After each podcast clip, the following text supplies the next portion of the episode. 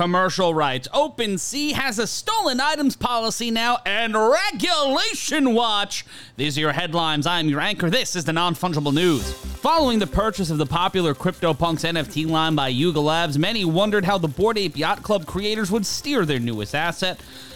The March purchase of both CryptoPunks and Meebits assets from Larva Labs would lead to the June hiring of Noah Davis, who headed up digital sales at Christie's auction house and helped facilitate the then most expensive NFT sale in history with Beeple's $69 million NFT in 2021.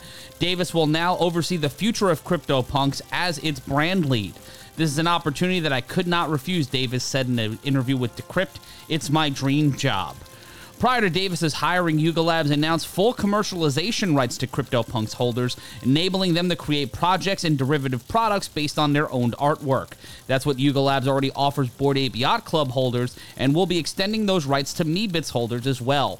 The IP licensing agreement, which will drop on Monday, August 15th, will potentially see similar deals as set for the BAYC, but CryptoPunks and Meebits licenses may be a bit longer. We wanted to make sure that with the license we give to Punks, we're expanding into some of the newly defined gray areas, said Davis, giving more protection where we can and more explicitly describing what it is that the license does and also what it doesn't do.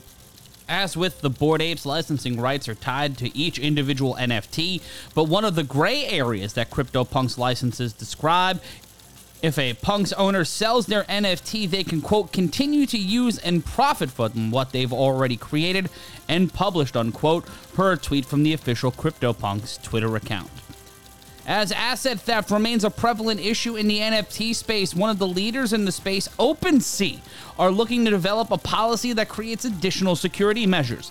The firm announced that their policies would be in consideration of United States law, but are looking to find ways to protect buyers who unknowingly bought stolen items who would be penalized even though they were not at fault.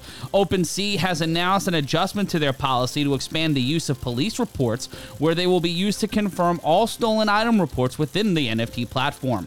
Without a police report within seven days, the platform will be enabling the buying and selling of the reported item again to void fake reports. Following this, the company has also made efforts to ease the process of re enabling the buying and selling features once stolen items are recovered. The NFT program also highlighted that it's working to find other solutions to tackle the problem of NFT theft at the root. According to an announcement, the company is working on an automating threat and threat detection program. And finally, today, the European Union are looking to have new rules that will have implications on NFTs. At Korea Blockchain Week, Peter Kerstens, who works as an advisor for the EU, talked about the new agreement about the markets and crypto assets law that was passed in June that features a provision on how to treat NFTs. The deal settled major political elements of the law, but allegedly the final draft exempts NFTs from being sold unless they constitute some other kind of crypto asset. EU legislators take a very narrow view of what is an NFT, said Kerstens, who is an advisor for technological innovation at the Commission's financial services arm, implying few assets will benefit from the exemption. If a token is issued as a collection or as a series, even though the issuer may call it an NFT, and even though each individual token in that series may be unique, it's not considered to be an NFT, so the requirements will apply, said Kerstens. This would necessitate NFT collections to have a published white paper setting out details of the protocol used by the NFTs and would be forbidden from making outlandish promises about future value that could mislead people into buying, Kerstens added. Kerstens himself had previously said it would be silly to require a white paper, which is a lengthy regulatory document broadly equivalent to the prospectus drafted for stocks, for every NFT. The idea that NFT platforms like OpenSea might have to seek regulatory authorization has provoked worries about crushing innovation in the nascent industry. The European Commission, which acts broadly as the EU's executive arm, proposed the first draft of MICA back in 2020. Since then, it has brokered talks in the EU's Council and Parliament as they amend the law.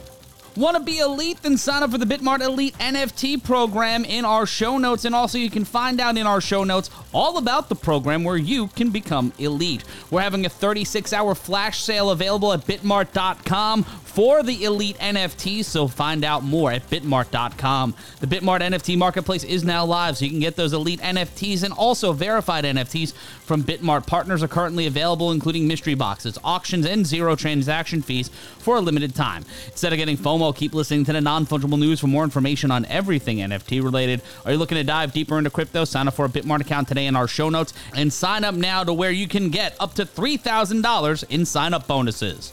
And if you're already signed up to Bitmart, don't worry, you can refer your friends and make commissions off sales with the Bitmart referral program available in the show notes. If you live in the United Kingdom or Russia, we've got Bitmart community experiences bespoke just for you. Click the link in the description to learn more.